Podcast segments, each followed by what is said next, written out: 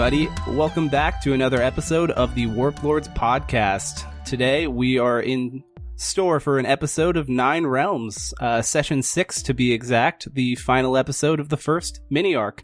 I am Jared. I'm going to be your DM today, and I'm joined by all of our players here. Today, we've got Mike, Danger, Devin, Dylan, and Graham. Introduce yourself, guys. Tell me a little bit about your characters, and later on, we will go back over what happened last week. Uh, my name is Mike, and uh, I play Kiard Moonfang, who is a slightly edgy but totally lovable wolf elf.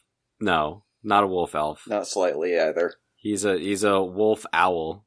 He's a an owl wolf, and uh, I want to take a firm stance here. This is the seventh session that we've played, also known as sec- session six, which makes no sense. Yes, because the first one was a prologue.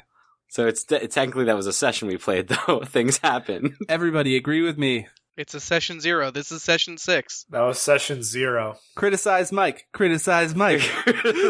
Why are you so opposed to the concept of prologues? No, it's not the concept of prologues. It just makes file naming really difficult. Just call it episode zero. I did, but then it got all fucked up. Whatever. Move on. Let's move on. Hi, I'm Danger. I'm a person that's moving on. Um, I play Cecil Finnegan, the lovable bard and most useful character in the party. And he's a shark. did you say that? I don't think you did. No, I didn't. But yes, I am a shark. I am. I'm a shark who who roams the streets playing wonderful music. I am a street shark. That's Jocelyn. Really? Yeah. You of all people are going to make that pun. Hey, it's literally from, it's from the show. Sharks. Yeah. I've never seen it. Wow. How the have you fuck is seen wrong with you? Street Did you have a childhood in the nineties? Fuck. I didn't. I worked in a factory. Oh, okay. Oh, You get a pass then. You get a pass because you worked in a factory. and didn't factories definitely had Street Sharks team viewings. I was knitting thneeds. They're things that everybody Come on. Needs. Street Sharks was definitely on in Oh, the break okay. room CRT. Well, anyway, I'm Devin, and I play Hannibal Iron Tusk, the elephant person. Um, yeah, he's really big, and he's searching for some lost elephant treasure, and he's basically better than Kiard at everything. Um, and he also is just a really great guy. Like he brings Grumlomplin jerky to starving orphans, stuff like that. he's a real do-gooder with a big hammer and a big heart. Yeah. That's amazing. That should be your catchphrase. I'm a genius. Big hammer, bigger heart. Big hammer, bigger heart. Biggest dick. Stolen from the office. I am Dylan. I am playing Professor Hootsworth, and I am the smartest person in the party and the world. And I am also a master chef. Your intelligence stat is three. We know this. I was really hoping that we never found out. But we found out, like, in session three or two, depending on who you ask. I slipped up. That was my mistake. I have the biggest brain in the party. That's by like quite a bit. Yeah, he well he cooks with his stomach, not his brain. He believes that he's the smartest person in the world, and as a priest who thinks he's a scholar, what he believes is true. Oh, okay. I gotcha. I didn't know you were playing a Republican. I get it now. oh my god. I see. That's topical. But I also mean, timeless. I mean, he does have a job title that he is not qualified for. I'm Graham, and I am playing Fenimore Galedeep, the the swashbuckling otter who is also along for an adventure. It's, it's basically his motivation. He's just here to have an adventure. And to find the otter. Why? Well, he knows where it is. He just has to get it back. For the record, I wanted Fenimore to be from Ottawa. Oh, I but it- recall. we, we settled on his boat being called that. But for the audience, I mean, because that was a behind the scenes thing. Indubitably. Uh, great intros, guys. Um, what do you guys Don't remember? patronize us. it only sounds patronizing if you say that it's patronizing. Uh, so tell me, tell me what you guys remember last week. Try to start start from the beginning if possible. We got hats, and then we left a homeless guy to starve under a bridge. Oh yeah. Fuck that guy. We didn't leave him to starve. We gave him jers. We gave him jerky and schmeckles. Didn't we throw them over the bridge in the water near him? Yeah, but he picked them up. He picked them up. Picked him up with his bootstraps. Jesus Christ. Yeah, uh, we definitely didn't let that NPC into the party. We didn't even let him into camp later that night. Um, You guys mean nameless homeless man? I don't remember Homeless- his name. I never interacted I- with him. No so- one asked him. Yeah, exactly. Yeah, Yeah, because him. he's because he lives under a bridge, Jared. He lives under a bridge. He has a name, no one's gonna ask him what his name is. Yeah, did homeless bear have a name? Uh, Bernard. Awful. wow. Just be happy I'm it's so not glad. Barry. I mean, you're right. I'm just so glad that I didn't ask in game to be underwhelmed. After we didn't interact with Bernard as potentially desired, uh, we wandered off into the forest to find another unhelpful NPC, and that was um, Bjark, right? Bjark. oh yeah, it's Bjark. Yeah, fuck Bjark. oh come on, he wasn't that bad. He Bjark's a girl. I did not like Bjark. she was the worst. her family got murdered by giant cows. Lots of people's families get murdered.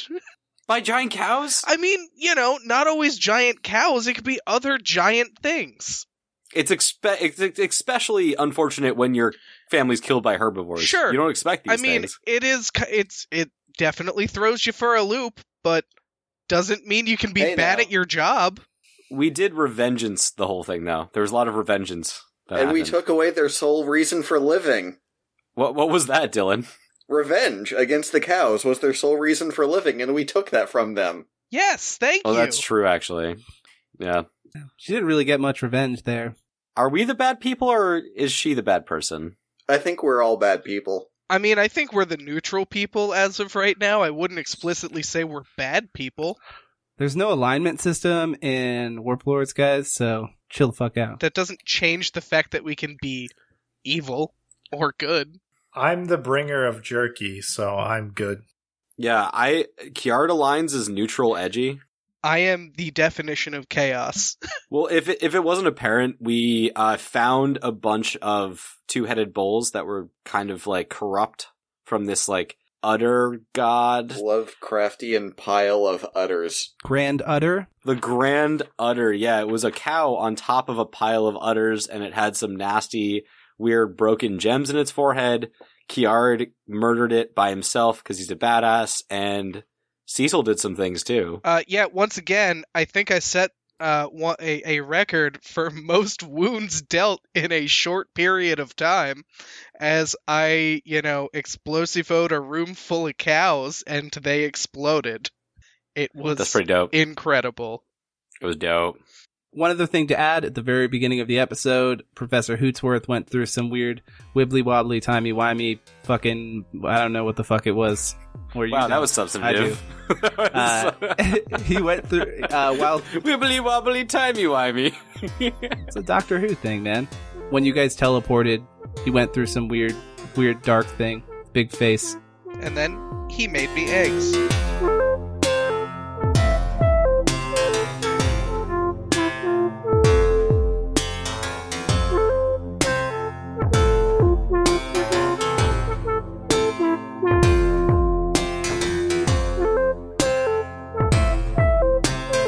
So, the party, you all are standing amidst a bunch of desecrated corpses of ten grumlomplins. Their heads have been exploded as pieces of skull and bits of brain matter litter the floor of the forest.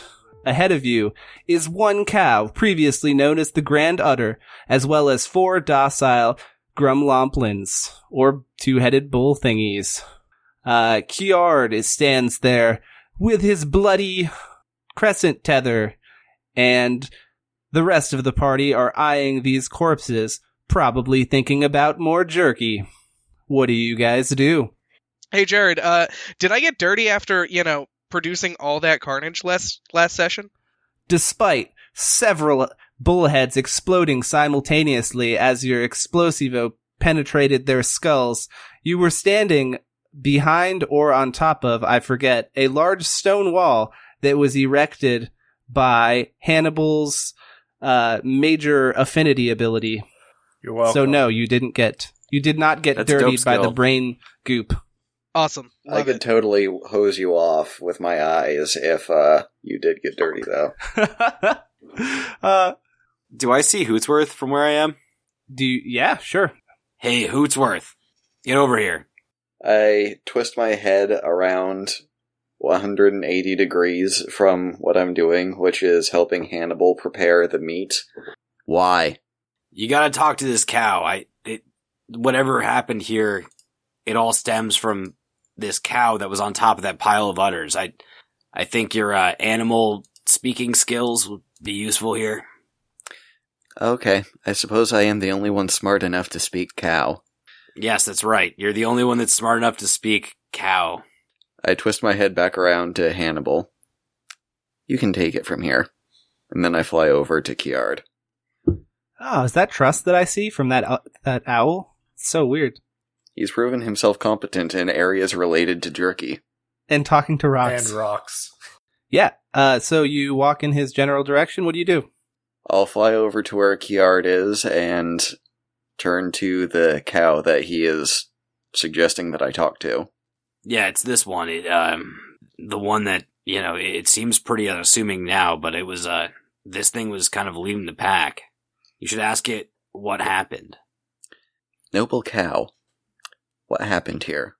Please, no more. more. Damn it! No more what? I don't want to give birth to any more. Oh, please make it stop. oh my god! It's okay. It's over now. Uh, sh- roll a dice try- to try to calm this Grumlomplin. What is the check? Uh, that would be charisma. I would, I would imagine charisma.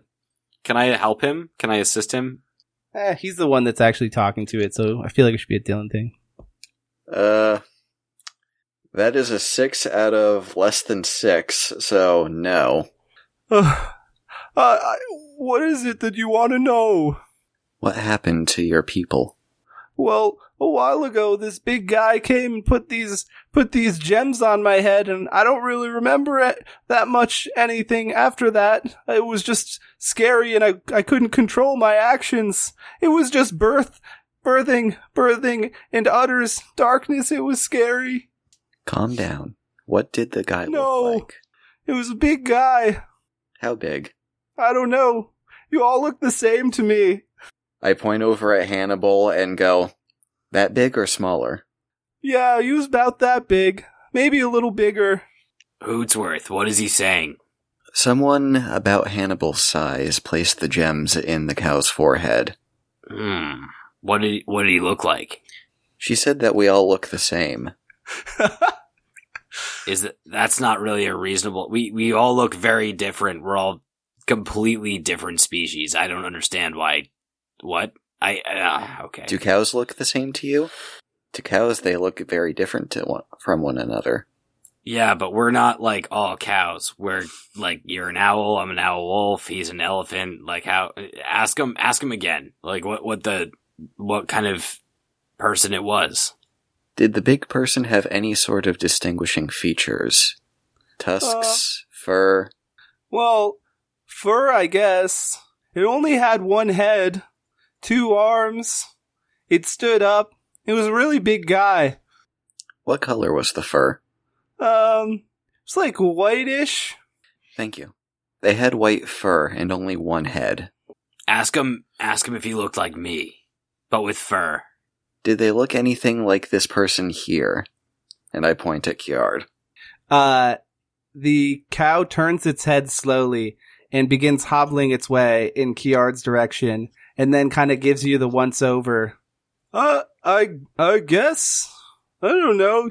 Like I said, kind of all look the same to me. Two eyes, one Fucking mouth, Cows are dumb. a nose. He's like still looking around. I don't think it had feathers. You said that this person did not have feathers. I think. I I feel like it was Guardlock. Ask him if it was Guardlock. I don't think the cow knows who Guardlock is. I just ask him. All right. Does the name Guardlock sound familiar to you? Go- Guardlock? What kind of a name is that? No. It's a really stupid name. It's not an owl name. Wow, Thank thanks, dude. I'm just kidding. I was like, fuck, my character can't say it's a stupid name because he doesn't understand what the cow is saying. no, the name doesn't mean anything to me. Very well. She said that she doesn't know if it was Guardlock. All right, well, I think we got everything we can get out of this uh, cow here. That's not true. we can also get jerky out of this cow. I say that in not cow Uh, language. I was I gonna, feel like we shouldn't. This cow's been through quite a lot. I feel like we shouldn't kill. We look, look, look at what we have, and I, he kind of just like, hey, Jared, sorry. Yeah, did we did we find the source? Like, did we find the the gem that we're trying to get that was in some sort of fountain? the Did we Everspring. find the fountain? No, you didn't do that Yeah. yet. We got the black find the gems Everspring. from the. You you like uncorrupted the forest essentially. Uh, the things that fucked up the superfluous simple bims and forced them away from this place to begin with are now not threatening the place anymore. All right. Well, I'm gonna look for. I'm gonna look for the the thing we're here for. I'm gonna look for the the fountain. Sure. Uh, I assume you're going to go into scout mode here real quick. Uh, so let's just kind of quickly go back to the, the group here. Uh, let's see what this jerky crew is doing. Oh, I've been sitting up on top of the rock wall. I passed my willpower check as I got bored of looking to the ground being uh, dirty and didn't want to Mhm. jump down, so I started playing music on top of the rock wall. Oh, lovely. What, what kind Yeah. of a, what kind of a tune are you strumming? Or are you singing? Are you snapping? Uh, I'm singing a little bit. Um, I cast water threads on my oar, so you know I'm playing a little bit of like lute tunes, kind of uh, like soothing, calming, uh, relaxing vibes after you know that very uh, high intensity situation we were just in, trying to get everybody to be chill All right, dude. Roll me a style for it, my dude. for sure. Uh, it's a blackjack. That's a six out of six, my guy. All right. Uh, at you guys, uh, meaning Kiard and Professor, you suddenly notice that the cow now is more soothed and no longer freaking out anymore. The other four bulls as well. Hannibal, what are you doing here? He said, uh, Professor said to get the meat ready. I'm getting the meat ready. All right. That's right. You ready that meat for me, big boy? It's getting jerkified. Okay. There's so much meat. I have to triage the the prime cuts. We're going to need a montage for this. Don't need a montage. Ba-da-ba-ba-ba, ba-da-ba-ba.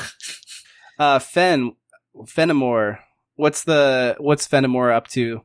Uh, he's not really doing anything in particular. He's watching all of these people do, without context, let's call them strange things. Yeah. Just kind of taking that in. Taking it all in. He's along for the ride. He's in the passenger seat. All right. Um, yeah. So Kiard, you said you wanted to go towards the Everspring, huh? Do you recall which direction that's in? I mean, yes. Mm-hmm. I don't. I don't know relative to what. Sure. So basically, you guys have been traveling. you guys have been traveling upstream, uh, and Bjark, the useless Pomeranian superfluous simplebim, as uh, Danger so politely said, uh, informed you that the Everspring, if you keep traveling upstream, you'll eventually reach it. I would follow the stream. So you're following the stream. Uh, at the, you know, the forest is already relatively dense, and you kind of are walking up up this area. The str- the bed of the stream is kind of like a bunch of rocks, and then to the side, uh, everything is just vibrantly green, vibrantly green. It's getting denser, denser. What color is it? Green. Actually, as you approach further, the green trees, fuck you, Devin, are replaced by deep indigo carnation trees. The color has changed, and the incline of the of the stream begins to get a bit more vertical. Um, I'm hustling. You're Moving hustling. fast. Yeah, so you climb up this path and you as you pass through these deep indigo carnation trees that are not at all green. Fuck you, Devin. Um anyway, Kiard, when you reach the top of the hill, you see a large well of water. Uh, it's about 10 feet in diameter and it's shooting water upward. It's spewing it rapidly upward and it kind of is just falling in these kind of gentle uh, rocky kind of waterfall thing, in this gentle rocky waterfall kind of thing, moving back where you came from. Yes. I go in. You're gonna jump into the Everspring. Okay. I mean, that's where the gem is, right? Mm-hmm. How good are you at swimming? I'm great at swimming. No, you're not. um, okay. So as you jump into the water, you can see distantly, uh, a dim blue gem at the very bottom. Roll me a strength check. Three out of six. All right. You are fighting this current. It's very fast current and it's really hard for you. Um, you're making some progress. Roll me another strength check. Eight out of six. uh, you lose a fair bit of progress as your arms begin to kind of get tired. Roll me a vitality check. Three out of five. Uh, your breath is fine for now. Uh, you are still very far away from this this gem here. I'm gonna I'm gonna shadow step. I'm gonna I'm gonna use a an ability I have that can teleport me forward. Do I see it? What's the range on it? Uh, five meters times magic rank, which is rank C, so fifteen meters. You teleport forward. You are about halfway. All right, Uh, roll me a vitality. that didn't count. It, uh, dice, get out of here. Ah, eight out of five. All right, you're at this point. You're kind of reaching the end of your breath. This is not looking good for you. Uh, as you are progressing further down through the Everspring, the current is greater and greater. Uh, roll me another strength at disadvantage. Uh, that's a seven out of six. I'm just gonna I'm just gonna at this point It I'm just gonna like you. Yeah, Yeah, I'm just gonna kind of put my arms out and let it propel me up to the top. Yeah. Uh, it propels you upward. Um, as you flow out of the Everspring, you land uh, gently on a stack of rocks. Ah, next to a waterfall. As you fall. Uh, dude, flashback to episode one. Can I talk to fish yet? God damn it. Uh, I'm gonna run, I'm gonna, um, run back and then find my, uh, one of my aquatic friends, either the shark or the otter, whoever's closer. Once again, the ground is dirty. I have not left. Um, so you make your way back from the Everspring to the party. Uh, the party is currently doing what they do with stacks of jerky. Um, how's the cutting process going, boys? I'm not cutting. Hootsworth, are you helping him out at this point? Oh, of course I'm helping. All right. Um, I don't cut. I don't have a blade. I just I I'm tenderize. to sort the cuts of meat as we are cutting them into different purposes. I rip things off and then give them to Hootsworth to fillet down. I'm sorting them into things to make jerky with, things to make stew with, things to make steak with. Don't forget the bone broth. Oh, we can't forget the bone broth, but we gotta get all the meat off the bones first. You you can't forget the bone broth. So another thing worth noting, um, there's also 20 horns on the ground. Uh, the fuck? Because there's there's 10, The 10 heads of them, exploded, yeah. and there's Oh, okay. There's two I was thinking of like instrument horns. The brass horns. There's just 20 brass horns in the ground. Right. yeah, like what the fuck's happening? There's exactly twice as many brass horns as there are bulls. An entire string There- quartet is now lying on the ground. Suddenly, there's 20 trombones on the ground. Wait, Jared, Jared, there's 40 horns because they're two-headed bulls and he killed 10 oh of them. shit, yeah, no, you're right. My math was bad. Yes, there are it 40 was half horns. as good as it should have been. I think we got a new side business, boys. We're going to start selling drinking horns. Get horny. well, I think you already had four horns. Yeah, we did. we could switch up from being the jerky boys to being the horny boys.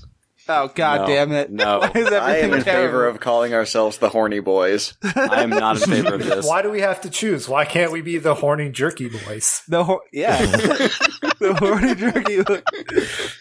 That's oh god, that's a very good point, Devin. You're right.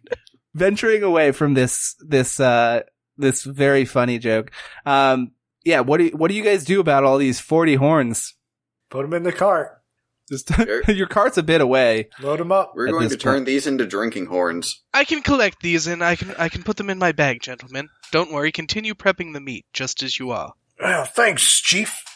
I like I jump down, Jared, and I try and land on as little bits of you know carnage as possible and tiptoe around. Gore, if you will. Yeah. Oh yeah. Um. I mean, you can. s- the The forest floor is absorbing the blood, the dirt. Jared, I have an Yeah. idea. Yes. Just so that we don't get our shoes dirty while we're walking around handling the meat and we're in a more sanitary environment. Can I use the water element of my eye beams to like hose down the floor? The forest floor? Of course you can. I will do that. All right. So uh, Cecil watches as water spews out of Professor Hootsworth's eyes. I'm actually very mad now. because magic. Hootsworth, what are you doing? You're tainting our jerky with magic nonsense. I'm not spraying the jerky, I'm spraying the uh, ground around the jerky. Oh, okay. Well, just make sure you don't get any magic on the jerky. You'll ruin it. I won't get any magic on the jerky, don't you worry. I jump up and like uh you spray under my legs and then like I jump back on the ground and my legs begin to start turning into a tail and I like start having to climb back up. I'm like, "Oh, this is this is wonderful, but I I can't get wet without having to swim." Um all right. But thank you, professor. I I this is this has been a bit helpful. It'll just take me a while to collect these horns now. Perfect. So yeah, uh, Cecil Finnegan, you are a horn collector, probably the horniest boy at this point. Meanwhile, the other two are more jerky boys. Um, yeah, I don't want to brag, but I'm the horniest jerky boy in the group.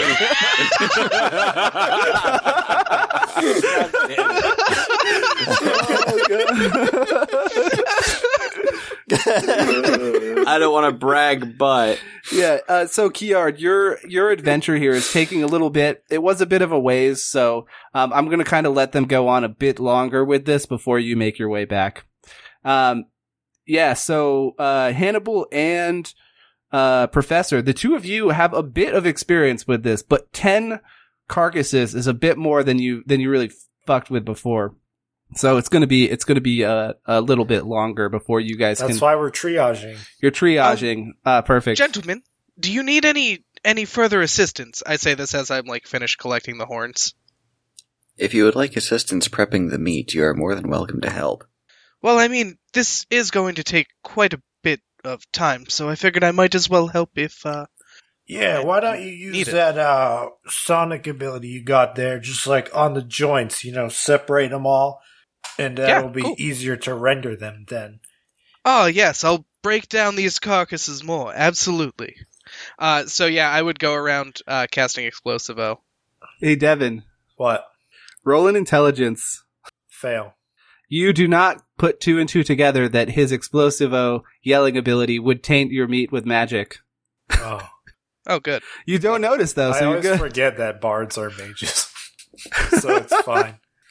yeah, this one. Wait, are you going to draw a distinction in your mind?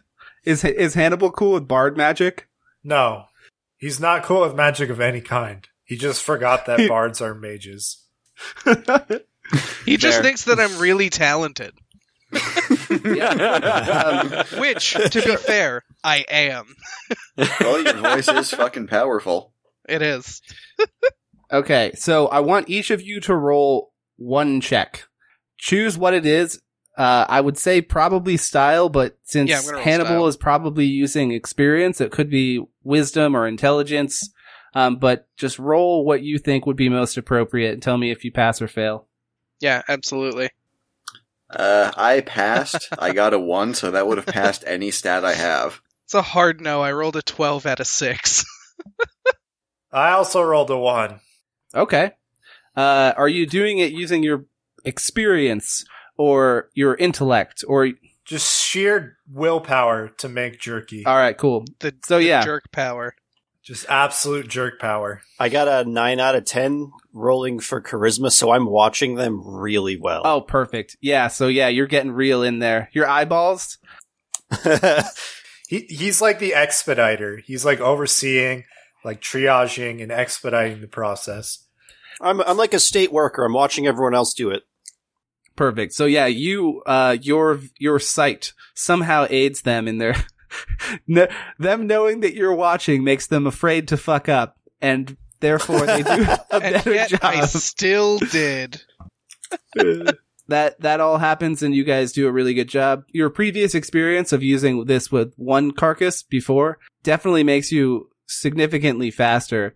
Uh, you guys have made your way through the beginning stages of all 10 carcasses as Kiard returns. You guys are doing excellent jobs.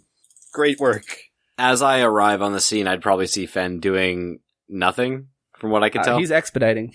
yeah, I can tell that he's not doing a ton of stuff though. He's just like kind of standing there telling. I'm people to do supervising. things. Expediting his work. Yes. But yeah, you do see that. So you feel free to interpret that in that way if you would like to. Hey, uh, hey Fen. Hmm. Hey, I need your help over here. We need to we need to grab this gem out of the Everspring. And I'm not very good at swimming, but you are. Uh, can we can we retcon it so I was sitting down while supervising? You never dis- you never said that you weren't that I recall. Well, so I was sitting down, so I'm gonna make a big. I'm gonna moan, just like ah, and very slowly get up, yeah.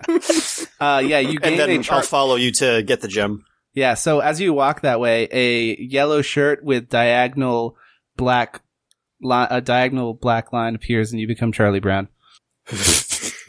Oh. I notice no difference. Anyway, uh, yeah. uh, so, so you agreed to go with him, Fen? All right. It only looks like I was doing something very important. Secretly, between us, I wasn't doing anything. Yeah, I, I could tell that. It's fine. It, you're gonna do something now because I can't. I can't swim for shit. And the thing we're here for is at the bottom of this well. I think you can get it because you're, you know, an otter. You could swim well. Oh, so I've, since I'm an otter, you just assume I can swim well? I mean, yeah, you live in the fucking water. I mean, like I, one would assume that I could do well in cold temperatures the same way I would assume you can swim. Can you not swim? Maybe I can't. maybe I can't. I'm pretty sure you can. can it, this is going to be a problem if you can't swim. It's true. It just kind of just mutters like it leads away. Okay, you can you can swim then. You, You're capable of swimming. You're you're good at it, even right? You're good at swimming. Eh, I can swim. Uh, yeah. Okay, L- let's oh, go. what? Swimming? You can't swim, Kiard? Weird. Oh, weird. Remember how you were like, swimming is better than taking a canoe? Now look at you. that was so long ago. hey Hannibal, you want to go? You want to go in the well? You want to try to get this thing? If you're such a good swimmer, sure. I'll get it for you. All right. How far down in the well was this Kiard? Maybe he can reach it without even swimming. He can just uh, bend it's down. pretty fucking far down. It's like 30 meters down. But no. I'm sure. I'm sure Hannibal can get it fine and won't get stuck in the well and drown at I'm all. sure I can. There's no way. There's no way that'll happen. Yeah, come along. Come along. I mean, Hannibal. hey, You can get the first crack at it. Hannibal, if you if you want to try this and definitely not drown, go for it. You should probably still come with us, Fen, because you know, just just insurance. nah, I got this. oh, don't don't worry, Kiard. I'm coming. Uh, I need to see this. yeah, Hannibal, you have at this point finished all of your prep work. So if you did want to accompany, you could. I'm going. I'm getting this gem. All right, so I lead them. I lead the way. Yeah. Uh, so the three of you, uh, what did I get, call you at one point? Uh, fair weather fuckers. Hannibal, Fen, and Kiard begin making their way up the stream. Uh, the site is familiar. Sorry, the site is the same as what I described before. The forest gets denser and denser. The vibrant, vibrant, vibrant green, green, green trees eventually shift. Um, Wait, It- what color are the trees? the color of the trees does shift as you approach a bunch of deep indigo carnation trees. Um, the incline gets steeper, and eventually you reach the top of this hill. At the top of the hill, you see a well of water that's spewing out crystal clear water. Um, inside of this well, you can see at the way bottom a very dimly glowing blue gem. What do you do? Hey, Hannibal, this is you. I'm gonna get the gem. Does he look like he can fit in the well? Uh, it's 10 feet in diameter. So So yes, yeah, easily. it's like not even particularly tight for him. He could like, he could float. He jumps in, it just displaces most of the water. yes. I thought you said this was 30 meters. There's like one foot of water in here. I'm going to dive down and pick up the gem with my trunk. Well, the first thing that happens is uh, your character Hannibal actually has a fear of this exact thing. Mm, no, he's only afraid of the sea. This, unless this is freshwater, he's not afraid. Ah, apologies. Uh, I don't think that's. I, I think the, the GM gets to decide whether that's No, a no, no. technicality or It's not. I mean, thalassophobia. yeah, so you jump in, and as you do, about uh, a huge s- boom of water comes up, uh, and it completely shoots over as as some of it is shot down the uh, the stream there. You jump into this water, and you can feel a strong trajectory, a strong stream pushing you upwards, and you're kind of fighting it. Roll me a strength. Nine out of ten. You are very, very strong. So this current very strong. is, I would, two varies even, very, very strong. So you you definitely overpower the stream, and you're kind of making your way through. Um, and it is very far down though. Um, so it's going to take you a little while. Uh, roll me a vitality. two of six. Yeah, so so far so good. Um, you're swimming down. You're about a quarter of the way there at this point. Um, you feel distinctly as the water current increases. Uh, roll me another strength. Eight of ten. Right on. So again, you fight this and you feel it. Um, at this point, you're kind of deep under the water and you can feel the actual pressure of the water on you, on you. Um, and yeah, it's, it's starting to get real here. Roll me a vitality. Oh, it's so real. It's very real. Five of six. Perfect. Um, at this point, you are about halfway down. Um, again, you're still fighting it. It's kind of tiring, honestly. Uh, at this point, you're, you're definitely, you know, you're a strong boy, but this is, this is like a full sprint, but underwater. Um, roll me a strength at disadvantage. How much disadvantage? Roll two d12s and give me the, the higher result. Ten. Perfect. Um, so yeah, so again, you're, you're, you're coming through here. And yeah, you're, you're now very closely approaching the bottom of this. Roll me another vitality, uh, at one? disadvantage. Okay. Same thing too. Snake eyes. All right. Two ones. Cool. Uh, so you're hanging in there. You are surprisingly good at holding your breath. The game where snake eyes is a good thing. Sometimes. Exactly. Not on a poster. Sometimes. right? Yeah, at this point, you were probably about 15 to 20 feet from the bottom of it. It's like in mm. your sight now. well, I stretch out my trunk. How much extra room does that give me? All right. Let's say you have a four foot trunk, but usually you have it curled like a, like a, one of those ferns. like I don't a, know. Like a fiddlehead. Like it usually isn't all the way dangling down like a weird fucking, Okay. Yeah, you gotta tuck it back a little bit. Yeah. um, this is something that should be very difficult for you to do is what I'm trying to say. So I want you to roll me three more strength checks. And if you can manage to not roll 11 or a 12 on any of them, then, then you will have succeeded. Nine, four, ten. Okay. So yeah, you're swimming through, you're swimming, you're swimming, and you eventually reach out with your trunk specifically and grab onto this blue gem. As soon as you touch this Everstone, you suddenly feel weight, weightless. Uh, the water pressure was so heavy and, and dense before, but it suddenly lessens and you feel at ease. Uh, bubbles begin to flow up, uh, until you can't see anything anymore. As your vision clears, you find yourself standing in a circular underwater plaza. And Kiard and Fen, the two of you are standing up here as suddenly the top, the top of this Everspring just starts exploding out everywhere, bubbles going. It's clearly something, something is happening until you guys both get consumed in water and you also find yourself in this same room, which I'm about to describe. What the Okay. fuck, Hannibal? What'd you do? Not yet, because I have to describe the room first.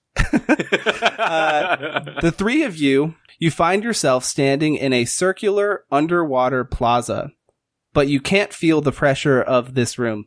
Uh, ev- everything is just differing shades of, of blue. Uh, around the edges of this circle are columns, and beyond that, you just see open sea. There's a fountain in the middle of this room that somehow seems to be flowing water underwater. Um, but yeah, beyond that, you can't see anything. However, at the other side of, on the other side of this fountain is a 10 foot tall, otter looking being woman thing wearing a crown. Somehow her skin doesn't seem to be made of fur at all, but instead a weird metallic bronze like substance. Hmm. Is this something that Fen should or could recognize? Uh, roll, f- uh, roll for it. Intelligence? Can I roll to remember what the simple bin said about this whole thing? Because I don't. Sure. Uh, yeah, roll intelligence. Uh, you said intelligence, right? Oh, fuck. Sure. Uh, that's a no. Okay. Uh, six out of four. Sure. Okay, my turn. Yeah. Uh, wait, let me resolve Graham's thing first. Yeah, okay, Graham, yeah. uh, you don't, like, this doesn't seem obvious to you, but you definitely know that you've never seen an otter that's this big before. Also, what the fuck? Where is Okay. the fur? Why is it like this weird metallic bronze-like thing? That seems weird. Um, and yeah, your turn, Hannibal. You're rolling to s- remember what the superfluous simple bims said. And what am I rolling? Uh, intelligence? Okay. It's not a very high number, so I fail. Nine of three. you don't really remember the specifics, but the gist that you remember, like you kind of weren't really paying attention, but it's like yada wasn't. yada yada, Everstone, something about a stone that brings life to the forest, and they need it because their transportation crystal isn't working, and that's holding you back. I didn't really give a shit. I just wanted to find the librarian, probably. Yeah. So- All right. Well, I've got the crystal, so oh yeah, it's actually not in your hand anymore. where is it now? It first of all, it was in your trunk. Yes. And yeah, it's not there anymore. Well, what the fuck? What the hell, Hannibal? What what'd you do? What is this? Well, I got the gem like I said I would. It was actually very easy, like taking candy from a baby. I would be extremely embarrassed if I couldn't get that gem. It's just incredibly pathetic to not be able to swim. Yeah, I, I'm sure it was, but but you do, don't seem to have have the gem, do you? I mean, where the fuck are we now? well, I don't know. Yeah, what'd you do? You you fucked it up, obviously. I touched the gem like you asked me to. Yeah, you fucked it up. I don't I don't know what's going on. Uh, while they're bickering, can I approach the big otter and try and talk to it? Absolutely. God damn it, Hannibal! Uh, I'm gonna do that. Like, hey, hello. Is, she, is are they aware? Like, are they moving, or is it like a statue? Oh, this person's alive. Okay, they are aware. Okay, Perhaps I can answer some of your questions. uh, that'd probably be helpful. We don't know where the hell we are. Well, Yeah, what did the elephant do? Well, we're at the bottom of the well, obviously. It doesn't really seem like it. actually, we're not at the bottom of the well. No, Yeah, Hannibal, we're not at the bottom of the well. I am the Allmater, my child. And she looks directly at, at you, Fen. Jesus Christ. Well, then where are we? I would assume that means something now. Uh, it seems like this person might be like the celestial being, the otter. Hey, lady, can you put me back on land? I, I can. But first I wanted to, I wanted to talk to you all. You were teleported here by the Everstone. To talk. Like by magic? No, not magic. More of a supernatural thing. Oh, okay then. But yes, Yeah, we're in well, a- what's the deal? What are you, some sort of some sort of god or something? Why are uh, Why are we here to talk, though? well, that's a complicated question. Um, I wouldn't say that I'm a god. I'm I'm an Etherean, but you none of you would know what that is. Why are you here to talk? The Nine Realms are in trouble, and I believe that the Everstone thought that you could help. Speaking of which, the Uh-huh. Everstone is reaching out to your companions right now to come and talk as well, in case they would like to.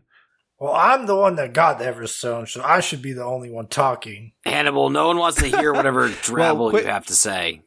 Oh, no one wants to hear anything from a guy who couldn't even get the Everstone.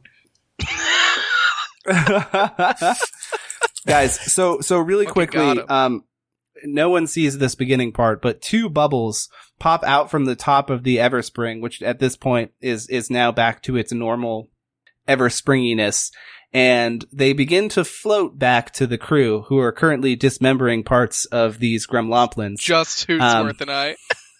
Yep. So that would be Cecil and Hootsworth. It, the you see two pub two bubbles just go in your general direction. Sorry, that are moving towards each of you, and then they pop. And as they do, each of you hear a voice inside of your head that says, "Hello, I I request your presence at the Everspring. Please come and commune with me." You are cordially invited to attend the Everspring. You're cordially invited to join up with your companions. Um, I make an intelligence check, and I do not remember what the Everspring is, and w- that it being the reason we're here. I just look over. Hootsworth, do you know what this Everspring is?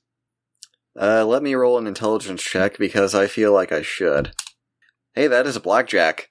you recall earlier when your party was talking about how they were coming here to go to the Everspring to get a stone called the Everstone. And that's the whole reason why you're here. Uh, Bjark was leading you in this direction by following up the stream. However, your party stopped briefly because they wanted to fuck up all of the Grumlomplins. Yes, the Everspring is the reason why we came, and also the magic bubble is very polite, and I feel that we should honor their request. Absolutely, you are absolutely right. Magical bubble lady, can you please show us to the spring? Uh, the bubble has popped and is no longer there. Magical bubble lady, can you please show us to the spring? It's okay, I remember how we're supposed to get there. Oh, wonderful. I'll follow you then. I will, uh, fly up and head in that direction, but not so high that, uh, Cecil can't see me. Perfect. Um, so you guys begin going that way. I've already described this area twice, so I'll describe it a third time. Uh, it gets denser and denser. Uh, I got, I really what want to reiterate how vibrantly green these trees are, and it's just so green. There's ivy, leaves, ferns, even grass. I can't think of anything else. All right, I'm gonna, I'm done milking that one. Plant the cows stuff. all died in the last episode.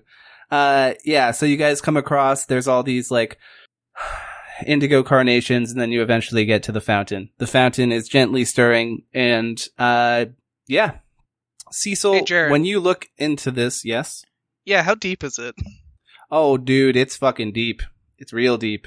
It's a deep like, well. do I know how deep it is, or is it like deep enough where it's a thing? Just to give you an idea, it's like too deep for Kiard, but not too deep for Hannibal. Somewhere in between those two. Can I just can I just say something really quickly just to like make this funnier? Otters specifically have the ability that they are adept swimmers and they also can hold their breath for long periods of time.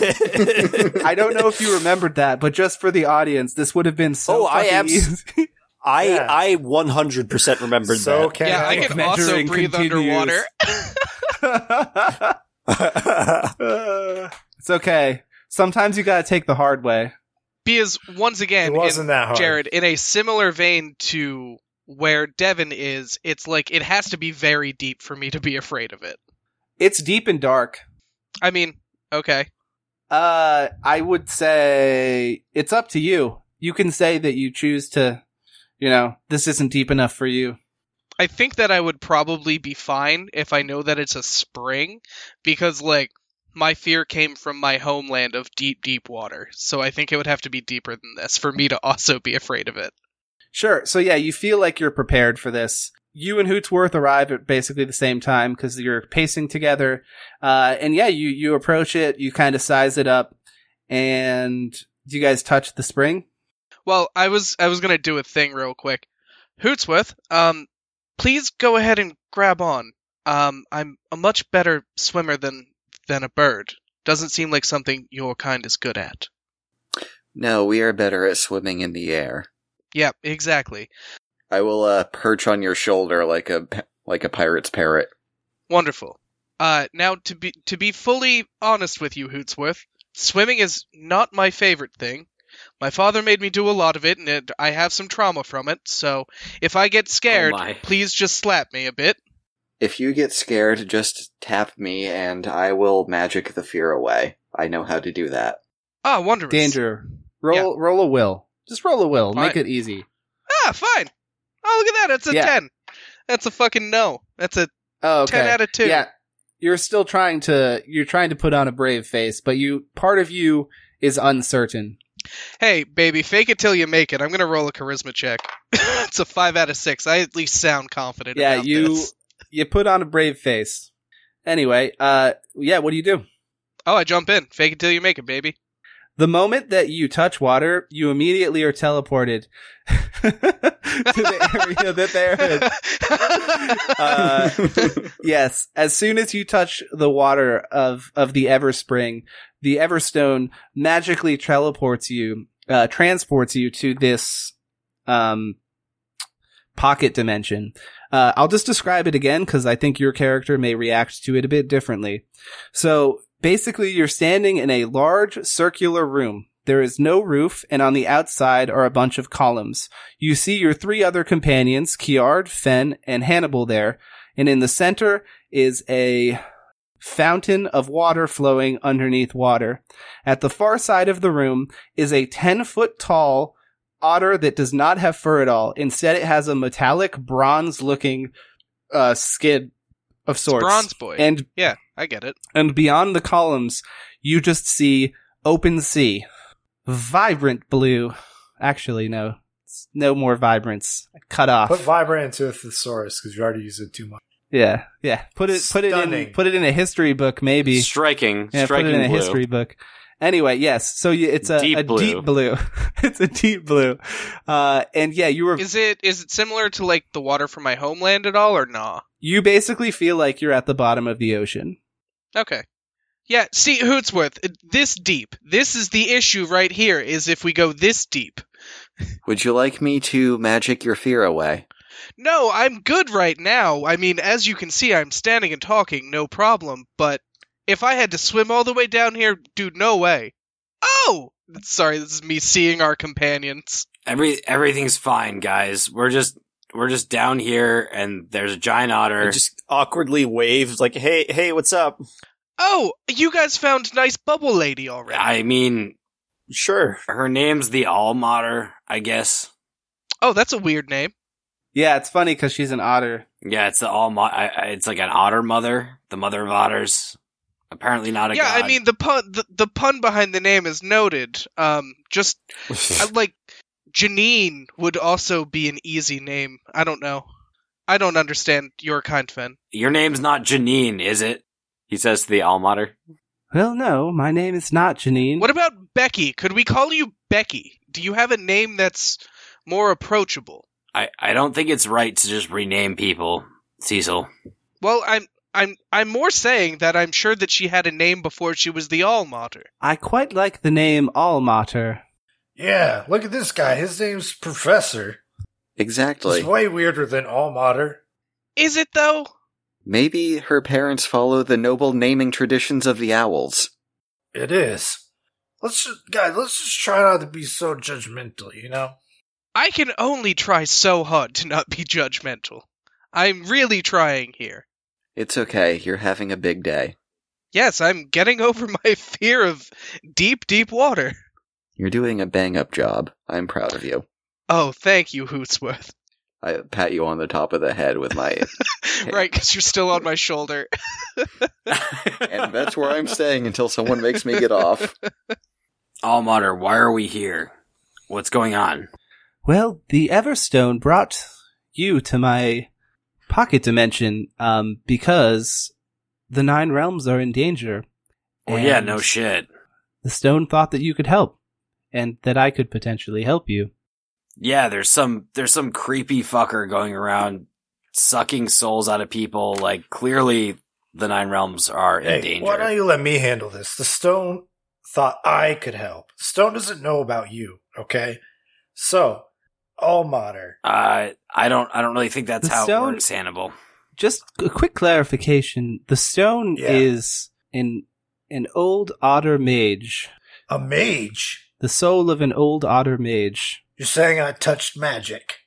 Yeah, you did. You touched the soul of an otter mage that has been transformed into a Well, I don't stone. like that. Get me out of here. I don't want to be here anymore. You can leave after we're done. Well, hurry up then. Does this have to do with Eula? Eula, the Order of Eula.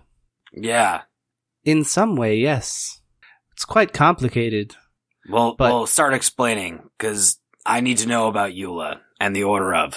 In some way, yes. Uh, the Order of Eula is an order that was started by Ixtalaxis. Yeah, and who's that? I'm going to roll a knowledge check to see if I know who that is. Holy shit, I passed. Well, Ixtalaxis is a name that is actually very foreign to you. The only thing that you remember is from one conversation that you had with Gardelock a while ago when he claimed to have been the apprentice of Ixtalaxis, but he went off to do his own thing because Ixtalaxis wanted to do other stuff. He used to be a member of Order of Eula, but he is not anymore. Yeah. Hey, all mater.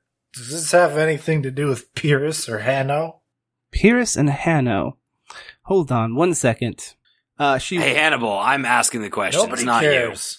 Okay, you didn't touch No, the stone. no. I touched the stone. Hey, I asked we the all have questions. questions about why we're here. Yeah, but and I'm what the we need to be doing. that brought us here, so I get to go first.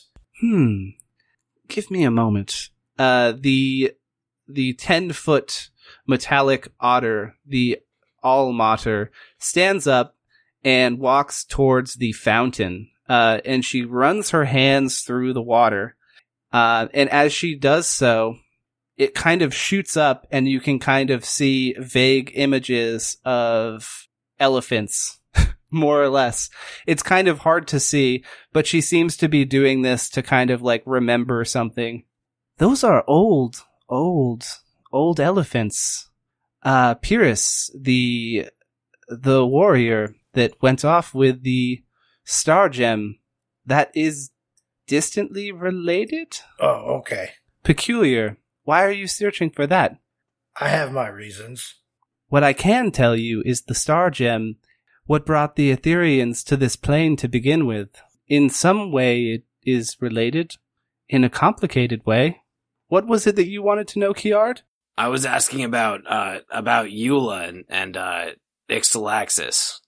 Ah, yes. Well, I suppose first I can start telling you about Ixtalaxis. Uh, Ixtalaxis was one of the Ethereans uh, that came over from Etheria. Uh, originally, there were a small number of us, and we fled our world to escape the World Eaters. Only some of us could come, and we did so using the Star Gem. Unfortunately, the Star Gem was lost into the void.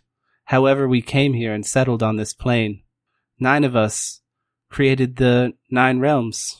I was the one that created the River's Rest, Yeah, but what what's the threat you're talking about? I the World Eaters. the world God damn it. This is way more complicated than I wanted it to be. Yes, it was a complicated question. Do these world eaters consume people in circular rings of death? Is there a more specific reason why you're asking about circular rings? Yeah, I mean, I, I'm asking if the world eaters are the ones that killed my friends. Who are your friends? The mercenaries of the Badlands Brigade. Uh, she once again walks towards this fountain, um, and she puts her hand through it. No, your friends were not killed by the World Eaters. Also, it's unclear as to whether or not your friends are dead, but I can tell you that they are not in this plane. Well, that's great. Thanks. Thanks for the, the specific answers. If you want a more specific answer, Ixtalaxis is trying to use soul powered magic to teleport to a new plane to escape the World Eaters. Something I disagree with. I suspect that he did something, and that's where your friends went. So should we have Wait, him get eaten what? by the world eaters? Is that Wait, is that what? I, I don't. Yeah, eh, sorry, sorry, Cecil. I, I'm also confused. Yes. Ask your question. Oh, is uh, everyone's look. Oh, everyone's looking at me. I see. I'm just like I like got bored as I got interrupted, so I was like plucking some strings on my bass, and I was like, oh, oh no, we all back to me. Okay. Um, yeah. So are we supposed to have Ixtalaxis eaten by the World Eaters, or do we have to also take care of these World Eaters? Well, I believe that Ixtalaxis is trying to actually escape the World Eaters, much like we Etherians did thousands of years ago. He was one of us. You see, Etheria was consumed by World Eaters. Ixtalaxis was reclusive and didn't act until he felt the power of the sacred tree waning. And when he sensed that, he began trying to find a way to bring himself and others to a new plane. The Star Gem. Star Gem is in Yes. Pierce's lost trunk. Ah, the very same. You know where it is?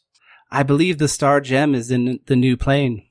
I believe that Pyrrhus, I, I, I don't know of this Hanno, but I believe that Pyrrhus and the others disappeared and went to the new plane. Unfortunately, my magic will not lead me there. Well, Hannah was a foot soldier in Pierce's brigade. She like walks up to the, uh, she walks up to the fountain and runs her fingers through it. Hmm. Yes, I see. I got his book right here. Unfortunately, my vision is clouded around this Han- Hanno. I do see him as, I do see him as a foot soldier, but I can't see him far beyond. Can I see that book? Probably because he's dead. Yeah, I give her the book. It's Hannah's journal. She puts it through her hand, and basically, magically, the pages flip one at a time. Uh, and basically, within about 10 seconds, every single page of it is flipped, and she's holding it in her hands. She hands it back to you, having read the entire thing. Speed reader, huh? Yes. When you're stuck in this, sorry, demiplane, is that the right word? Sorry, it's not the right one. It's the word I'm thinking of, pocket dimension. When you're stuck in a pocket dimension for hundreds and hundreds of years, there's very little to do to pass the time, aside from watching what goes on in the Nine Realms and reading books. So I'm I'm still confused. Uh, uh, What Yes. exactly is the threat that we have to? oh, the threat to- that we face. Yeah, it, uh, Well, is it a it's kind of multi? Is it multiple threats? Are we are we supposed to take out both? Every what exactly Yes. do you? I suppose it's a bit complicated and hard to explain. What? Yeah, please make it easy. We're all we're not the smartest group of people. Well, it's a It's lot not of even smarts. It's like, what do you want us to do? Where do you want us to go? What do you want us to kill? It's a bit more complicated than that, my angry, angry It, son. it, it doesn't need to be. Tell me. We could we could start at a square one, like a new location to go to. That seems rather easy. Who do I have to kill? well, the main threat would be the World Eaters, and they're slowly going to be coming to the Nine Realms. All right. Well, what exactly do these world eaters look like? There there must be some way that we can test them all out if they're or figure them out if they're everywhere. Uh, World Eaters are a hive mind, sentient being from the void. They exist between all worlds. They're dark, darker than darkness, and yes, they they will they try to put out life wherever they can find it. All right, I don't. I don't get this though. Okay, you're saying Ixtalassus. Ixtalassus is a bad guy. Well, he I disagree he's with gonna his get eaten by the World Eater, no, and now you're you're running away from the World Eaters. no, So does that mean that they're coming here? we nine created the sacred tree, which fended off the world eaters for a while, but unfortunately, the power is waning. Ixtalaxis has seen this. Ixtalaxis is one of the Etherians, like me and like the other nine celestials. Ixtalaxis instead decided to try to use the same magic we used to create the star gem to try to bring him and others to a new plane to flee the world eaters. All right, lady, I'm I'm getting tired of your shit. Sell it to us straight. Why do you want us here? And tell us what we have to do.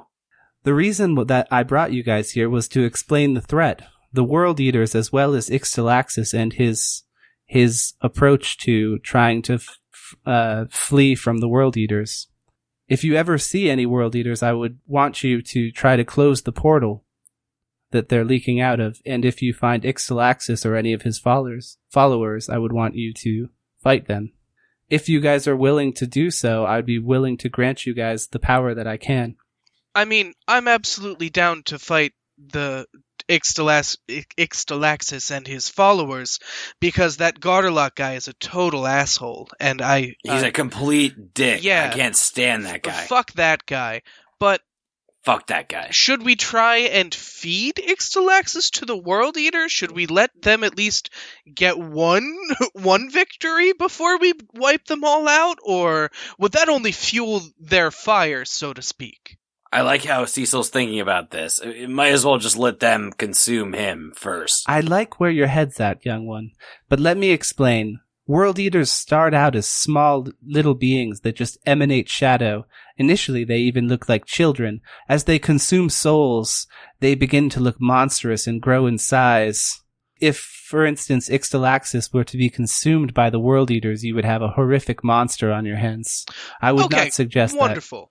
That per- that perfectly answers my question. Kill him first, and then focus on these guys. Got it. Thank you. Yes, the World Eaters are seemingly infinite in number. The only way to fight them off is to prevent them from getting to this plane, which is what I've tried to do for the last thousand years. Yeah, that sounds like a you problem. I mean, like, you're the one who, like, teleported us into a different plane. You seem like you have more of a Well, I don't know. actually, that was not me. grasp on That was the. Everstone. I actually can't. I can't. I can no longer act in the Nine Realms as none of the none of the celestial protectors can. I can only witness from afar. I've been sealed here by Ixtalaxis. Oh, all right. So you were friends, and then he was an asshole to you as well. Well, That's why his followers are also assholes. I see where we're going. I get it kind now. of. He he was an Etherian like us from Etheria. He's thousands of years old. To be honest, he he kind of resembles like I don't know, like a about the same size as me. He looks sort of like a white weasel. All right, where do we have to go? Who do we have to kill? I'm I'm I'm tiring of this weird seaplane. Well, if you if you would like, I can grant you my power, so long as you agree to fight the World Eaters. Yeah, I'll fight. I'll fight these world eaters. Sure. Listen, if you tell me where the star is, I'll fight whoever you want. I'll even fight this guy right here, pointing towards Kiard.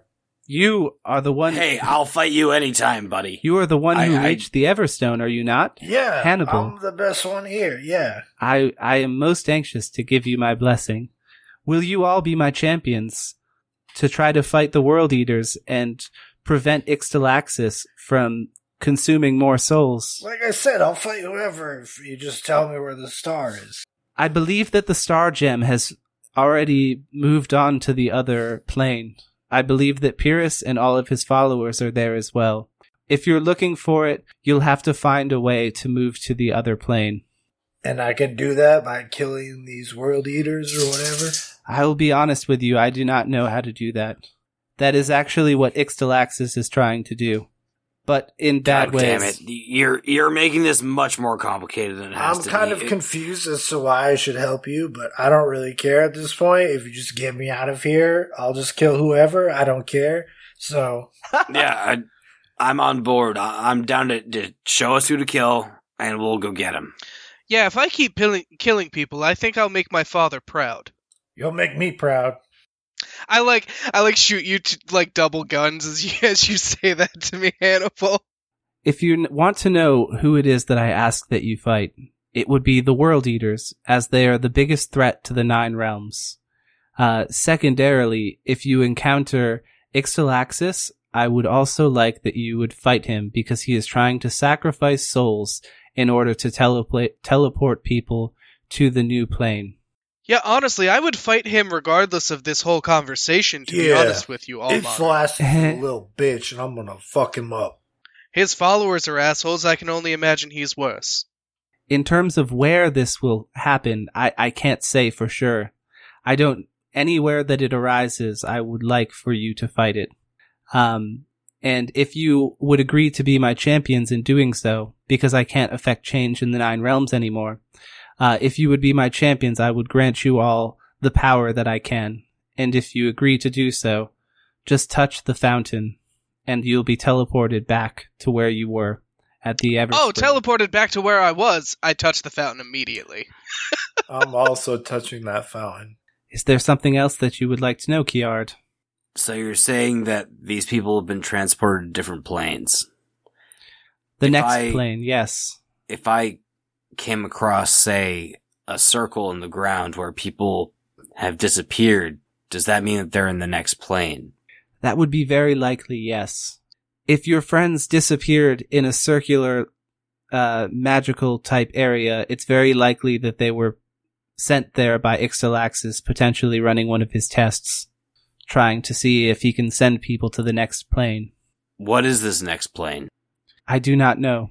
So you, you want us to do this shit that you don't even know. You, you don't even know what's going on.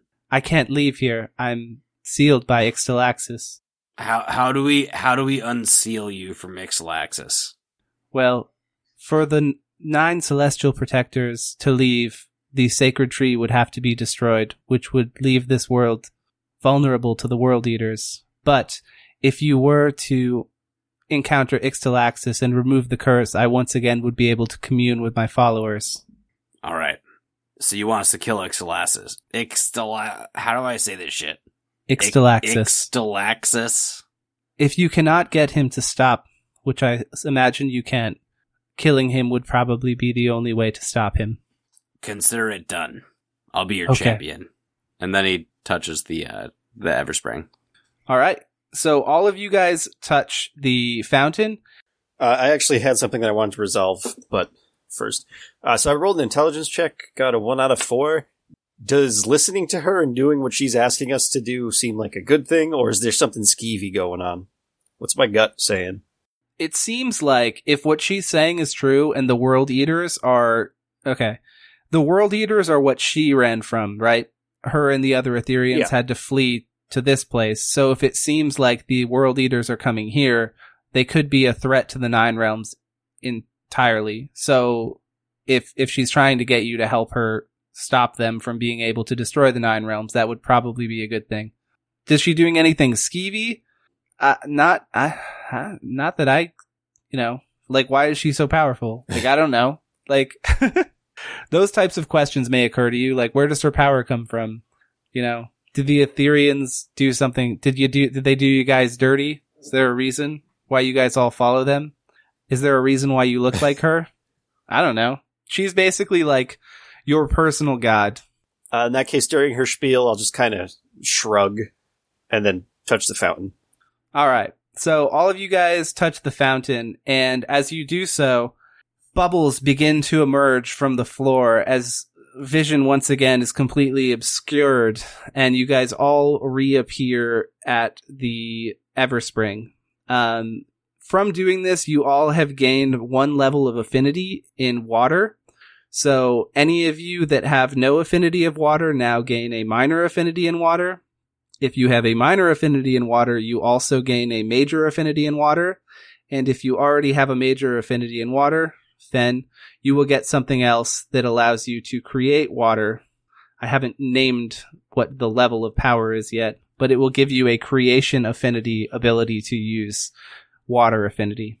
Uh, I'll write creation affinity for now. And you guys can all define how these work.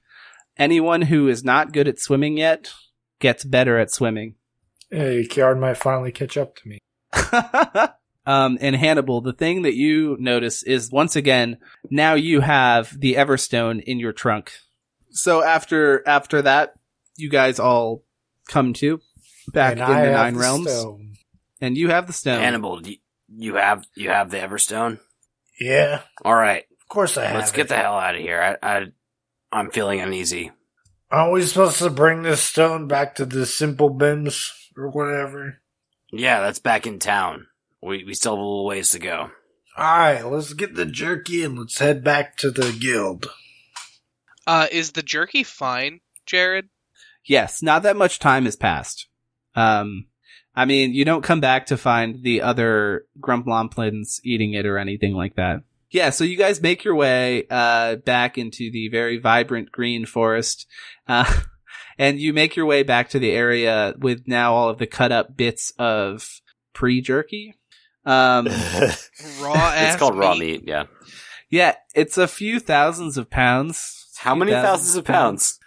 Yeah, like a few. It's Um, uh unjerked jerky. In its current state, minus the horns that Finn is carrying, it's roughly 2,500 pounds. I have the horns, by the way. Yeah, you have the horns. Oh, sorry. Did I say go- Finn? Sorry. Cecil. Yes, sorry. Yeah. Cecil has the 40 horns. His bag is like looking very lumpy, filled with horns. It's kind of like poking out a little bit. How much? What's the load bearing capabilities of the cart? Um, your cart could carry all of this, but you guys are kind of far from it. Oh fuck yeah! Load it We up. You have to bring it back to the cart, though. Load it up. Yeah, you have to bring it back to the cart. Hey, how how are we gonna get all this back to the? How are we gonna get all this back to the cart? We'll carry it, obviously, Yeah, with what? with our muscles. I have an idea.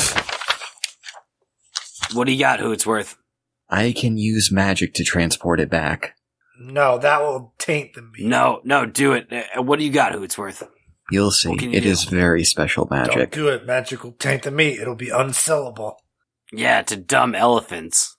Jared, Yeah, you got a tarot deck handy? that I do. Let me Oh, pull it out. 'cause I shit. not God it damn it. this Before. Nobody wants to eat magic tainted meat. Uh, Hannibal, no one cares except for you. Like literally. It won't be gonna- tainted with magic. It'll be like Yes, it will. it'll be like casting magic on the cart, not the meat itself. Oh, well, in that case, okay then. As long as the magic's not touching the meat. All right. I have never shuffled this deck before, so let me do this real quick. Bought this deck like months ago. Okay. So, all right. Well, I'm to do all the shuffles that I know, which is two shuffles, three shuffles to be fair. What about the truffle shuffle? Um, I'm not familiar with the Goonie Shuffle. Okay, so let me just pull up uh, the rule book here, and I'll have to, for the first time, figure out where. So yeah, you are drawing two cards. Yep. Uh, yeah. Where do you want them from? First one, nine from the front. Okay. Second, one from the back.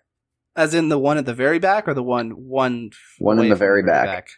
back? okay. Uh, so am I just telling you what happens for, for these two things? However you want to do it.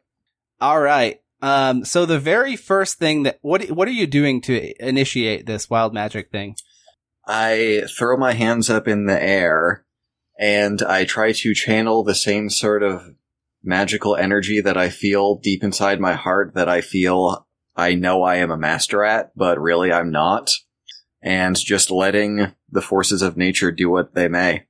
Okay. So the very first thing that happens is very tense music begins playing throughout the entire forest. Like literal music that you can all hear. Music, just the whole area uh, it, it feels very I tense start now. I start making it more intense by playing bass to go along um, I throw my hands Roll up me a- in the air. roll me a D12. sometimes. Me or Dylan? uh, no, no, no, Dylan. Uh, that is a Because nine. This is his thing. All right. And, um, so the one thing that actually I should point out, the Everspring is no longer there.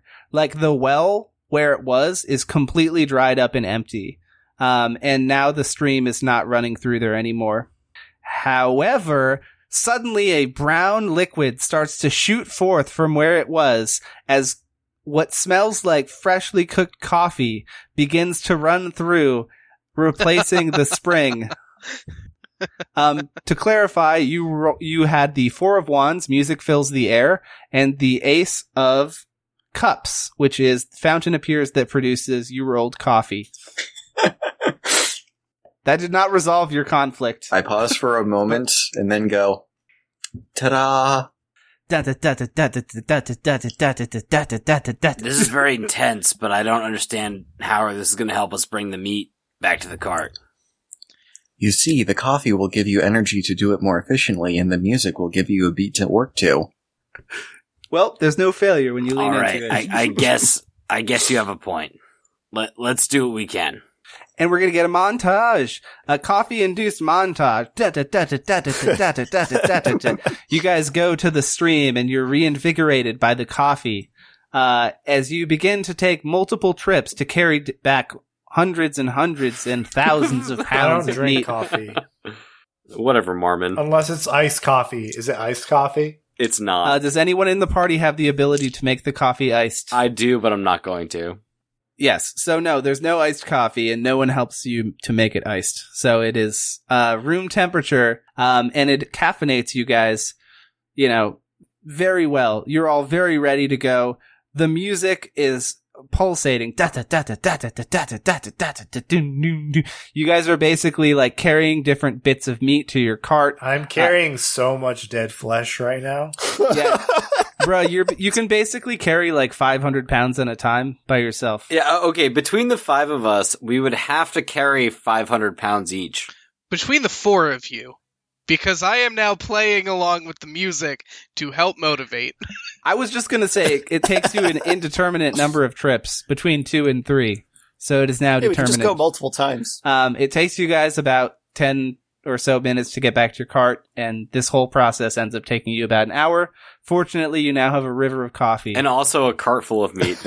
and a cart full of meat that someone could refrigerate if they wanted to. Guys, what if we do a coffee rub on the meat before we jerk it? That is a brilliant idea. I wouldn't do that to all of it. I mean, Would we be able to turn the coffee back into ground beans? Is the real question. We'll do a coffee marinade. Oh no, I, yeah, I, guess, I suppose that works. I imagine it works like panning for salt. We just leave it out to dry and then take the dried coffee. I mean, we could do that, I guess. I, I don't know. I feel like we should get out of here, though. There's like world eaters that are trying to like eat the world. I feel like the the least important thing is the coffee rub. Well, I beg to disagree, but we don't know where the world eaters are yet, and we could fund our world eater hunting exploration with the coffee dry rub jerky, though. yeah, exactly. What the kids said. A world eater GoFundMe. How do you expect us to have the energy to face the world eaters without a river of coffee? I don't know how to answer that question, to be honest. Think about this. You're tired. You're weary from traveling and saving the world. You come up against a, a world eater and you just like, you're just so tired you can't fight it. But then you take a bite of Hannibal and the Jerky Boys coffee rub grumblin jerky and you just get the surge of energy deep inside you. It's everything the body needs protein, caffeine, and smoke. I'm gonna leave that to you guys. I, I have nothing to do with this. Perfect. So basically, you guys carry uh, about 2,500 pounds of uh, Grumlomplin meat uh, in multiple trips back to the cart. Uh, you guys use some of the various cups that you have to get the freshest coffee straight from the stream that you can, and you begin uh, your your trek out of the forest as you guys discuss your different ways to marinate this. You guys find your way out uh, of the forest. It is very, very mellow here. Um, inexplicably, you are followed by a cow as well as four grumlomplins. Um, and you guys make your way back to the Adventurers Guild. Uh, as you go through, you cross the bridge. You leave the forest, uh, towards the, uh, mid morning, I would say, and you begin to make your way back to the Okay, Adventurers Guild. But as we cross the bridge, I'm gonna toss some grumlomplin steaks over the bridge. Raw ones? Ah, well, you got 2,500 pounds. Yeah. Who gives a shit? Okay, the least he can do is cook his own grumlomplin steaks, okay? he can rub two sticks together and make a fire. Oh, It's not that man. hard. Thanks. Oh, boy. Lucky day. Ah, I forget this guy's voice. Yay! um, yes. So you throw a couple, a couple of sweet steaks fresh from the corpse. Um, you guys pass the bridge and immediately take a right, heading directly along the river, um, towards Bjornfjord. Um, yeah, and I feel like you guys already talked about the stuff that you were going to talk about. Tell me more about your marketing strategies. Well, we're relying purely on word of mouth marketing. So, like, if someone ever adopts one of the orphans, they'll like they'll tell their new family about like the grumlomplin jerky. oh, we gotta get more of this Yeah. jerky. It's coffee and meat. It sells itself. I think that we we should really have a grassroots marketing campaign. Every time we save someone's life, we give them jerky and tell them about our brand to Yeah. spread the word further. Like the homeless the homeless guy under the bridge, he'll tell all his homeless pals who won't be able to afford the jerky, but maybe they'll tell other people or something. I don't Did you, uh, while you guys were in the forest, I'm gonna let you guys retcon this if you want to. Um, did you pick up any specific woods while you were there for the smoking process? Yeah, oh obviously. Cherry, hickory, uh white birch, you know. Yeah, so Hannibal is just naming out different like types of trees as as you guys are going through. It may or may not be that. I don't. We'll f- we'll find out later. Um, and you guys make your way back to Bjornfjord. Uh, is there a specific place that you guys are headed f- that you wanted to go to first? Yeah, the Adventurers Guild. Perfect. Uh, so you guys make your way to the Adventurers Guild. Uh, at one point, you pass a bunch of yelling children who seem overjoyed at the sight of your cart full of wonders. Um, and an old bear that you recognize to be Cargus runs out to you. Kiard! Kiard! I've made your hat! Y- Just like you want. You've got wanted. a hat? I made it. You've it got a hat. you. I jump out of the cart. I, I'm probably driving No, no, cart. no, stay in the, I, I slow, I stop stay in the, the cart. cart. Uh, so he he says, "I know that you wanted it to be smaller. Check this out." And he shows you a pork pie hat, which is basically like a round fedora that's shorter with a flat top. And then he says, "But if you wanted to to see it be big again, check this out." Collapsible hat. He grabs it by the brim and punches it through the center and it turns back into the other one that it was before and then he squishes it back together and says, "Here you go, just for you." It's a, it's a. Sorry, let me describe what it looks like again. Um, just because it was last episode that I. It is a dark green, uh, pork pie hat that has a brown cloth wrap around it, um, and it turns back into the original tall Vivi from Final Fantasy IX looking one as well. It gives you a plus one to sense and if you all are wearing your hats at the same time, you guys gain a bonus to whether or not people like you, equal to one. One people like you. One, we get one free life. one hat equals one people like. Yes, your social status goes up by one. If they were going to hate you, they might dislike you. If they were going to dislike you, they might feel neutral about you. And if they were going to feel neutral about you, they might like you a little bit. It's a, it is a, it is by one. And like I've said before, numbers don't matter. Much like in whose line is it anyway? Okay, well, while Kiard's getting his hat, I'm throwing jerky to all the orphans. More jerky. Like cooked, cooked jerky? Yeah, like our like previous un- jerky. Oh, the old stock. Okay. Yeah, the jerky we had before. Out the other side of the cart, I will start using my eyes to cook up some meat and do an impromptu steak cart. Hey, look, even Uncle Hootsworth is cooking up some steaks for you. I just wanted to make a small note that you guys are basically driving around an ice cream truck, but instead of ice cream, you're selling different types of sweetmeats. Yep. Yeah, it sounds better. Cargus, this is Thank this is perfect. I, thank thank you. I really I'm sorry about anything I said about your gods and them not existing. I, I really enjoy this hat. This is a really great hat. He pauses and is silent for what must be literally about five seconds, but it feels really long. And then he just walks up to you and gives you a big old hug. I'm so happy that you liked it. Ah, all I want is for people to like my hats.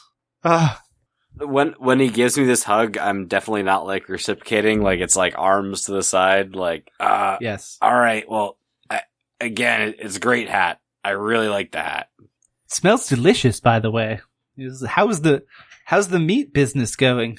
Eh, We've got a lot of meat. Lots of meat. Lots of meat for the kids and for other people.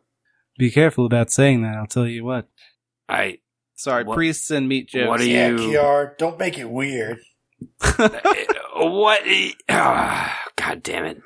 In the background, towards the foot of the stairs by the uh, church, you see Schneebly and Tiberius, and Schneebly, at the sight of seeing you once again giving to the needy orphans, begins crying and goes to hug Tiberius and cry in his arms. However, Tiberius takes a step away, and Schneebly feels awkward and then tries to shrug it off. So, after once again making the day of all of the orphans as well as the staff of the Celestial Bear Church, uh, you guys make your way shortly a small amount of distance further. That was the most awkwardly phrased sentence. You move a little bit further and find yourself at the Adventurers Guild. Um, all of the topiaries in the plaza are, I finally did it right. Are you happy? Are you happy? All of them look very depressed, and you just see a very downtrodden Terry Crews sitting on a bench that he has made out of a small shrub in the corner with his face looking downward and his hand on his face, and he does not interact with you at all. Barry, that's not that that's not the demeanor I expect from you. I start playing him a jaunty tune to uh, cheer him up. Can I make a style check? Uh, he raises his eyes to meet yours and he moves his hand and you just see his eyes are swollen. He has clearly been crying for several hours, is not having a good time. Um, and he, yeah, but he's still there for you to see it. Okay, so I can't make a check to make him feel better. Oh yeah, go for it, dude. Roll, roll for Right. it. That is a that is a six out of six blackjack there, pal. I want to, no, I want to hear you, I want to hear what you do specifically, and I will determine how well it works. Oh, all Meaning, right, I want to hear your ditty. I mean, like I, fine, fine, all right. I, I didn't have any words prepared for for Barry Cruz. It's better this way. I guess. um, so I start playing playing something um kind of like strummy and airy, something kind of light, and I just I just look um at Barry and I start singing, and I start like trying to like just cheer him up with my words, and as it's not working, I start improving a song more and more. Um, do I do I I know he's sad because his friend is dead, right? Like I can imply that. Uh, yeah, he's sad because Bo Buckwheat's dead. Yeah, yeah, yeah, yeah. Um, so I don't have uh, eloquent words for this, so you'll have to excuse me. But I start singing about how the how the uh, the wheat will grow back and it will it will like fill the fields again. And I start trying All to make like a good song about his passing. Perp. Sing him, sing him, Bob Marley. No woman, no cry, but change woman to bear. no, I was- Barry, no cry. yeah, I was gonna say, it sounds like you're doing the nine hour equivalent of, so you had a bad day, Yeah, kind of. Yeah, your kind of. best friend died, everything sucks, just turn it around. it's not so bad. Play with your plants. Nobody likes Yeah, I was trying to be more eloquent than the send off song from American Idol, but yeah. All right. Well, okay. Through your through your persistence, at first it doesn't seem to work, but he eventually dries his eyes to meet yours and says, "Thank you. I needed that. You're right. I need to I need to move on. It's what he would have wanted. It's what Bo would have wanted. I see that you've returned. Yes, absolutely. We we think that we cured the Everspring as much as we could. Hopefully, we ha- can uh, get more teleportation crystals now. Oh, lovely. I, I wish you the best. Thank you for your no, Barry, service. I wish you the best, friend. These are trying times for all of us. But keep that uh keep that fuzzy chin up, pal. he nods and he gives you the most half-hearted flex pose um and then and then uh kind of starts starts fixing up them topiaries to be more normal. Just very very plain looking topiaries of adventurers doing plain adventuring things with no style whatsoever. Yes. No hats are jauntily on their heads. They're all just upright and normal. But as you guys go to through the plaza, you take that kind of familiar path that branches off near where the ice fountain is, um, and you go underneath to where Molly Tunnelmaker is standing behind that fenced-off window with your massive cart. Uh, the mailroom is beyond this as the rest of the party goes inside, I'm gonna get out of the cart and then walk back up to the courtyard with the topiaries and uh, approach. What's his name? Barry Cruz. Barry Cruz. Yeah. Yeah, so Kiard approaches uh, Barry Cruz, who is sitting down tr- down on this, you know, makeshift bench of shrubs, looking slightly less sad than he did five minutes ago. Hey, Barry. Yeah.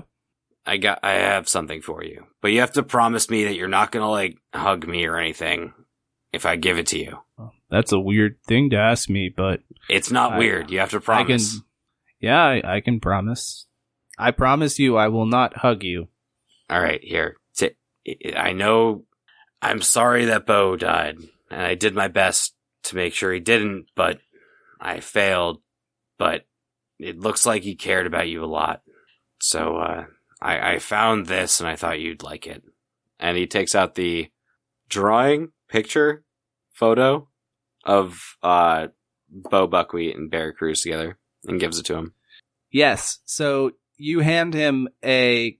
The closest thing is a photo is in Nine Realms. It's a drawn photo, or it's a drawn picture of the two of them looking very happy to be in each other's presence, and it clearly is a treasured picture that Bo Buckwheat had that you found in his room, um, and you brought it to to Barry. Oh, thank you. He looks at it and he just gets like really quiet for a second and you can like see he's like holding back tears and he just kind of says very quietly thank you and he like starts to think about hugging you but then he doesn't. He like puts it to his chest and says i'll treasure this. Thank you. Don't worry, I'm, I'm gonna find his son.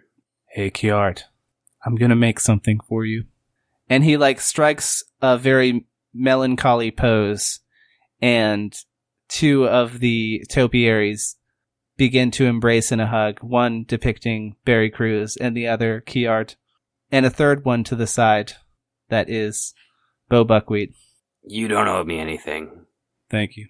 And then he goes back to the, the mailroom. He still managed to hug you in the end. Wait, the topiary? The topiaries, are hugging. God damn it. the topiaries are hugging. Um, yeah. So you guys, you catch back up after giving giving him that that treasured uh, memento. Uh, and yeah, you guys are now in the entrance to the. It's the warehouse slash acquisitions branch. Um, yeah. So you guys make your way back down there. Molly Tunnelmaker at this point recognizes you on site. Are you here to go back to the mailroom? Or are you trying to sell meats? Well, Well, both. I mean, if you want to buy some meats, we have some meats for sale. Absolutely. Well, I can pref- I will prepare wholesale values, but yes, uh, please go on through. I will keep an eye on your wares. Uh, the mailroom, you remember, is just beyond here. Walk through this door. Uh, she pulls out a keychain with several keys on it, unlocks the door, door opens, and you move forward, uh, back into the mailroom. To describe the area once more of this mailroom, it is a, an open room with several tables on it. There are lots of different parcels scattered all over. Um, you see four dog looking fairies known as superfluous simple bims, one of which I believe it was Millie, who is currently drafting a piece of paper. Um, if you look at it, one second, It's a list of demands. one second. I have two. It's a union contract. notes. She is writing out a document titled "Mailroom Simple Bim Union Demands." Um, yes. The other ones are lounging about, uh, kind of looking a bit drained, and yeah, uh, you guys re-enter the room there. I slapped the stone down on the table. Did you find the? Did you find the the Evers? Oh my lord! Yeah, I There found it it. is. No big deal. The Everstone. Hold on. Let me let me replace this. Um so uh Millie picks it up. Again, Millie is an older looking black uh French bulldog that has upturned ears, and she walks it over to the simple bim tree against the wall. The far wall has a bunch of houses that are built into it, and there is a tree along the center. She pushes the Everstone into it, and immediately vibrant green. Oh, I can't say vibrant green without laughing now, and it's only me that finds it funny. But the I find it tree goes from being very dead looking to being vibrant green as ivy just meshes into the wall between the houses. Uh, you see immediately, immediately, Bodie, Roxy, Millie, and Jazzy, all of them are now flying around using their wings that previously did not work. Um, they clearly are feeling much better. Uh, and At this point, Kiard comes into the room. Oh, looks like you got your wings back. Did you? Did you guys organize? Did you? Did you guys didn't work while we were gone? Did you? yes, uh, you, you inspired us to create, create demands. Uh, we now have made a union. Um, we will not be worked to the death and no more teleports has been our motto. But if we, if we have the Everstone, that's no longer the case. We will now allow two teleports a day. That's it. Only two teleports. Only two teleports. Only two teleports. they begin to chant. Um, and there's a bunch of other demands that are written down on the page. Um, and as you guys have this conversation around the Adventurers Guild, suddenly a large number of plants begin to grow in the plaza and in the surrounding areas to the point where Bjornfjord is moderately wooded now. In most areas uh, aside from roads obviously there's actually like saplings coming out of the ground. And what will the party do next season? Find out in like a million years. I don't know. Will will they ever figure out what the world eaters are how confusing was that will will hannibal ever find pyrrhus's lost trunk Will Kiard ever find a friend? Will the Will the Simple Bim's union demands be taken too kindly? Will Cecil become the next great shark of the Dreadwood coast? Will this is getting long. Fuck Keep you. going. Will Keep going, Fed Jared. ever get the Ottawa back? Tune in next next season to find out. Maybe. Will we ever get to Hey. the next season? Find out next season. Thanks for tuning in to the Warp Lords podcast. This has been Nine Realms. You can find us on Facebook. You can find us on Twitter. You can find us on Instagram and all of the other social medias. And you can also buy the book on DriveThruRPG, Warp Lords. Thank you so much. Every Wednesday. Every Wednesday. Fuck, I knew I forgot something. Every Wednesday. And then next, yeah, next week maybe up. Mondays, but probably yeah, also what, what's Wednesdays. what's the next arc we have going on now? uh, Firefest? That's not what it's called. Firefest. It's not what are we called calling it, Devin? Firefest. We we played in. a game with Devin. What are we calling it? Tune in next week to listen to the one that Devin Neckbeard Supremes about a festival of fire called Warp Crawl. Every Wednesday, Perfect. and maybe Every other Wednesday, days too. and sometimes on another sometimes day. other days, also sometimes Wednesdays. Perfect. See ya. Nailed it. Done. Incredible.